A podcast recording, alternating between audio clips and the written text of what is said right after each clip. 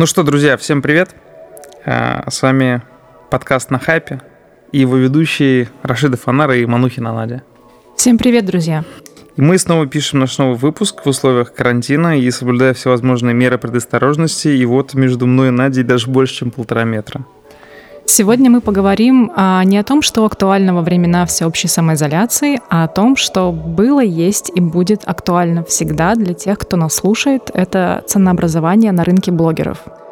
Да, эта тема злободневная как э, для специалистов со стороны клиентов, так и для агентств, работающих с блогерами, и, собственно, для самих э, блогеров.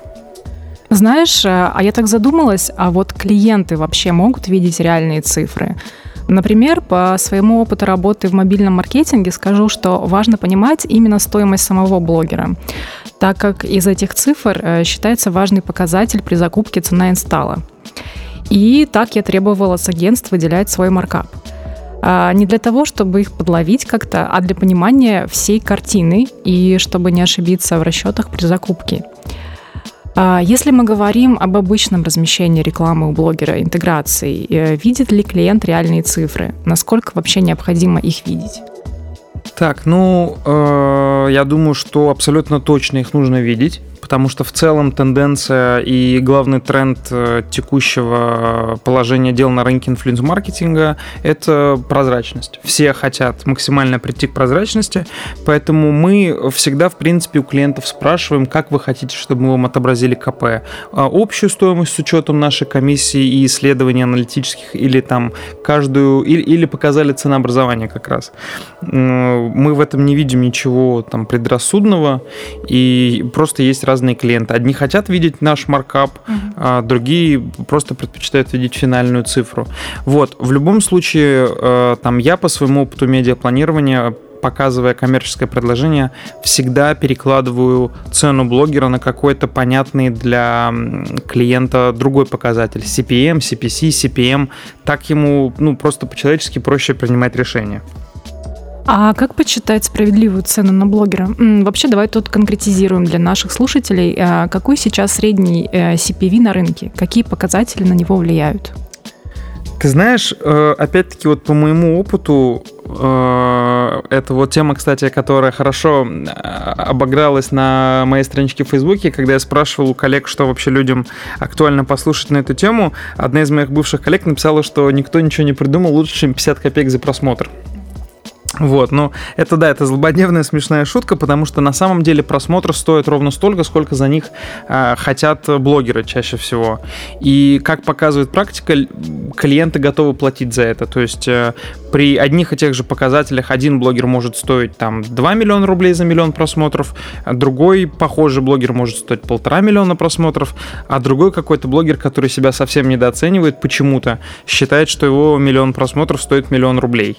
Вот. То есть э, ценообразованием на рынке блогеров занимаются сами блогеры?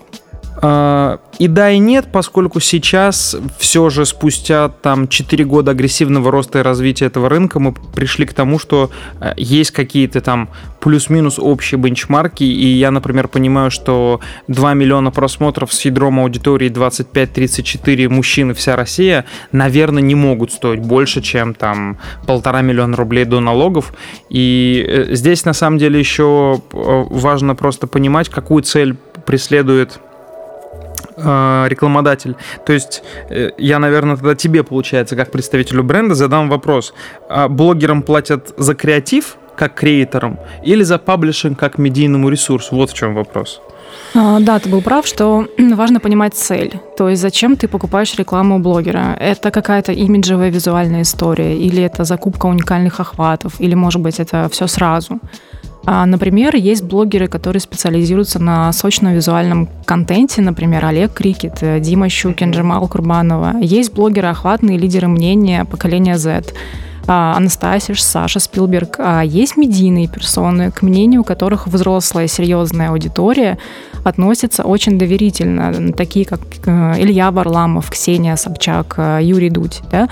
Можно ли поставить их всех в один ряд? Нет, однозначно нет. А, нужно понять, что ты как заказчик хочешь конкретно получить на выходе и на какую аудиторию пойдет твой контент. Да, здесь я с тобой согласен, что нельзя всех блогеров ставить в один ряд. И тогда возникает вопрос, а, какие факторы влияют на стоимость а, блогера. А, например, это может быть репутация блогера, это может быть однородность его аудитории, это может быть медийность. Кстати, про однородность это тоже вопрос из Фейсбука. Смотри, ну, естественно, все вышеперечисленные факторы будут влиять на стоимость. А, для коллег из индустрии скажу, что при закупке блогеров обращайте внимание не на количество подписчиков, а на охваты, которые даст вам блогер, на качество его аудитории, то есть активность, на репутацию блогера. И главное всегда соотносить аудиторию вашего продукта, бренда с целевой аудиторией блогера. Это важно, проверить активность аудитории, ее целостность, сегментацию можно при помощи э, аналитических платформ, таких как Елока, например. А, они, кстати, были у нас в гостях. А, это не займет у вас много времени, но поможет реально оптимизировать косты и получить э, желаемый результат э, в плане целевой аудитории бренда. Про однородность э, есть еще нюанс. Э, например, если из всей аудитории блогера клиент желает э, заполучить только тех, кто по локации проживает в Москве, то, что это значит, надо определять именно ее количество и платить только за нее, я думаю, это немного утопично, и топовые лидеры мнения вряд ли пойдут на это, если вам нужны именно они. Ну да, я здесь с тобой согласен, что все равно не получится платить, условно говоря, там за какую-то кон- конкретную часть аудитории блогера. И э, здесь еще, э, знаешь, очень важная составляющая закупки, я обратил внимание на рост запросов, связанных э, с этой составляющей, это закупка прав на контент. Э, вот еще на что хотелось бы обратить внимание коллег, которые занимаются инфлюенс-маркетингом. А, тут надо также определить цели компании и цели привлечения инфлюенсера. А, понять, будете ли вы использовать его контент на своих ресурсах или нет. А, кстати, Анар, какие сейчас цены на права на контент-блогера? А можем ли мы поделиться с нашими слушателями этой информацией? А, ты знаешь, на самом деле, вот э, у нас внутри команды всегда происходят такие жаркие баталии на тему того, сколько а, должен стоить, э, должны стоить права на контент, а, потому что меня всегда смущает вот эта история, связанная с тем, что, ну, я, я, я несмотря на то, что head of new business, да, и я как бы наоборот за большие бюджеты, я всегда отстаиваю сторону клиента и говорю о том, что э, там редко у какого блогера если интеграция стоит там, грубо говоря, миллион рублей, права могут стоить столько же. Я думаю, что главный фактор, определяющий э, стоимость прав э, на контент, это либо это, это медийность блогеров в первую очередь. Mm-hmm вот.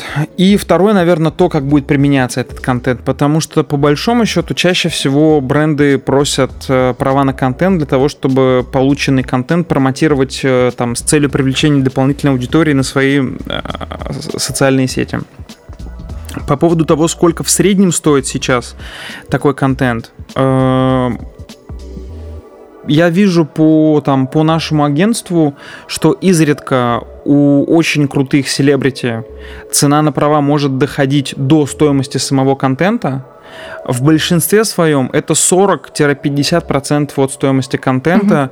Угу. И, ну, это опять-таки, как я люблю говорить, это цена, это вопрос переговоров. Всегда можно договориться на там цену ниже. И э, смотри, кстати, Надь, здесь э, вот мы подошли к какой э, теме интересной, что блогеры могут давать разные цены для одного бренда. Мы сейчас об этом поговорим. И, но вначале я хочу узнать, за что бренды дают, за что брендам блогеры дают скидки и как вы сами мотивируете скидку для блогеров. А, смотри, если это какая-то долгоиграющая история, то есть продолжительное сотрудничество, то блогеры сами идут навстречу и предлагают скидки за пакет размещений. Mm-hmm. Но есть случаи, когда мы просим блогера сделать скидку. Это случается, например, если у нас есть исторически сложившийся бенчмарк за, на конкретный продукт, за конкретный тип размещения, угу. и мы видим, что косты блогера завышены. Угу. В таком случае мы предлагаем ему снизить свои цены, исходя из наших метрик. Угу. Я понял. А, кстати, тогда э, предположим, что ну вот я сказал, что иногда такое бывает, что а, бренд может получить э, две разных цены на одного и того же блогера. Там я со своей стороны я могу это сказать, что это может быть связано с разным байингом этого блогера. То есть в одном случае, например, агентство идет просто напрямую к блогеру и спрашивает э, у него цену, потом добавляет свою комиссию, возвращается к бренду. А, и другая ситуация, когда более опытное в закупке агентство или имеющее непосредственно другие отношения с этим блогером агентство ведет и получает другие условия на закупку. И так бренды могут на одного и того же блогера получить разные цены. Но мой вопрос связан с тем, что как бренды сравнивают двух блогеров, у которых цены и контент рядом. По следующим показателям, конечно же, это качество контента, это целевая аудитория блогера, охват, который может дать блогер, активность его аудитории и лояльность блогера к бренду. Ну, вот я, кстати, не сомневался в целом, что именно лояльность блогера будет последним пунктом, потому что, э, по моему мнению, важно, чтобы а, у блогера было лояльное отношение к бренду, потому что из-под палки все-таки делать рекламные интеграции это такое себе удовольствие. И, э, Но это даже чувствуется в самом контенте. Да, да, это действительно чувствуется в самом контенте. И поскольку мы много говорим сейчас о цене, и говорим о том, что мы платим блогерам mm-hmm. за размещение, я не могу не поднять тему CPA-модели. Ты вообще как считаешь, нужна ли такая модель рынку и приживется ли она в России? Это на самом деле моя любимая тема в индустрии, и в ней, на мой взгляд, много противоречий. А, для того, чтобы модель CPA жила и работала на всех а, выгодно в равной степени, должны быть абсолютно понятные и прозрачные ресурсы трекинга активности блогера, чтобы не только клиент видел эффективность его, но и сам блогер мог оценить свой КПД. То есть здесь вопрос доверия. И следующее. А, модель CPA – оплата блогеру за конкретный результат, правильно, да? Но что считать результатом? А, конкретные лиды от определенного размещения или что-то другое. Например, а, то есть получается здесь мы вообще убираем историю с бренд awareness. А что, если я увидела рекламу у блогера и не прямо здесь и сейчас прошла по ссылке и что-то купила, а запомнила, и только через пару месяцев пришла в офлайн магазин и приобрела товар? Как тут оценить эффективность блогера? Uh-huh. И вообще мне видится, что CPA-модель а, может и должна существовать в миксе с сторителлинг-моделью и амбассадорством, а, с кастомизированными промокодами, с индивидуальной системой скидок. И вообще тут очень много нюансов, и пока топовые блогеры получают оплату по cost per publish, нет гарантии, что мы сможем заставить их работать по CPA. Да, ну заставлять точно никого не надо. Это как бы первый мой тезис. А второй, это знаешь, я тоже думал о том, эм, вообще насколько эта модель реалистична для России. И мне кажется, что эм, многие предпочитают модель CPA, потому что там в условиях сжатых бюджетов это единственное, что гарантирует тебе результат. Но, на мой взгляд, это вопрос не совсем верного целеполагания э, в применении блогеров. Потому что мне видится все-таки, что блогеры, опять-таки, как показывает практика по кейсам, хорошо работают э, реально в историях, где важен сторителлинг, бренд awareness.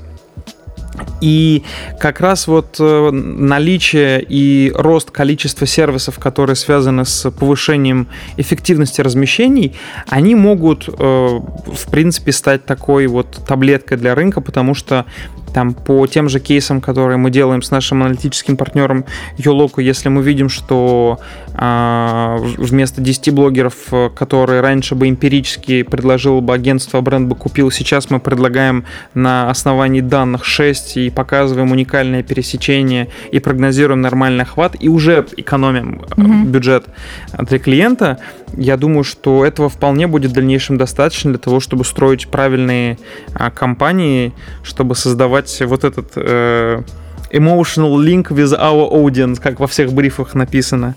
И здесь тогда в целом возникает главный вообще вопрос всех, э, всех э, трудов, связанных с блогерами, это как оценить инвестиции в блогеров и на какой дистанции правильно оценивать инвестиции в блогеров. И только тебе стоит отвечать на этот вопрос, потому что ты как раз на стороне брендов занимаешься тем, что выбираешь стратегических э, блогеров, амбассадоров, курируешь, э, в принципе, политику работы с блогерами. Вот как ты, как человек, который влияет на политику глобального бренда в России в, в части блогеров, как ты для бренда оцениваешь инвестиции в блогеров и на какой дистанции? Как оценить? Э, допустим, идет период предзаказа нового продукта. Угу. Мы в компанию запускаем блогеров, угу. и спустя две недели весь сток уже заказан. Значит, это успех. То есть, условно говоря, вы ориентируетесь на скорость а в данном случае раскупленных э, продуктов. Получается, что так. Окей, и там получается, что первая краткосрочная дистанция, на которой вы трекаете, это две недели. Две недели минимум, да. Я понял. Но это мы говорим именно про непосредственно факт, э, допустим, э, раскупленных продуктов. А если мы говорим про какие-то медийные показатели, может быть, э, там трафик, количество просмотров, вот, вот такие показатели, как вы их оцениваете? Конечно, нужно отслеживать трафик которые угу. дают блогеры, э, как трафик конвертируется в продажи, угу. выручку для компании. И, конечно, абсолютно важно, какой имидж бренда формируют блогеры. Угу. Окей, то есть если резюмировать, э, отвечая на вопрос, как оценить инвестиции в блогеров и на какой дистанции правильно их оценивать, по-хорошему нужно первый замер делать через две недели, ориентироваться как на медийный показатель, то есть охват, так и на конвертацию в целевые действия. И в итоге все это должно выполнять вашу главную бизнес-задачу, это нести вам продажи. Абсолютно, да. Окей, я думаю, что, ну, во-первых, вас можно поздравить, судя по всему, с раскупленным предзаказанным ланче за две недели. Вот, и на этой позитивной ноте я думаю, что можем попрощаться с нашими слушателями и э, пожелать им верно подбирать блогеров, правильно mm-hmm. им платить, не переплачивать и правильно оценивать инвестиции. Правильно оптимизировать косты. Да. Спасибо большое, друзья, и до новых встреч. С вами был подкаст на хайпе. Пока-пока.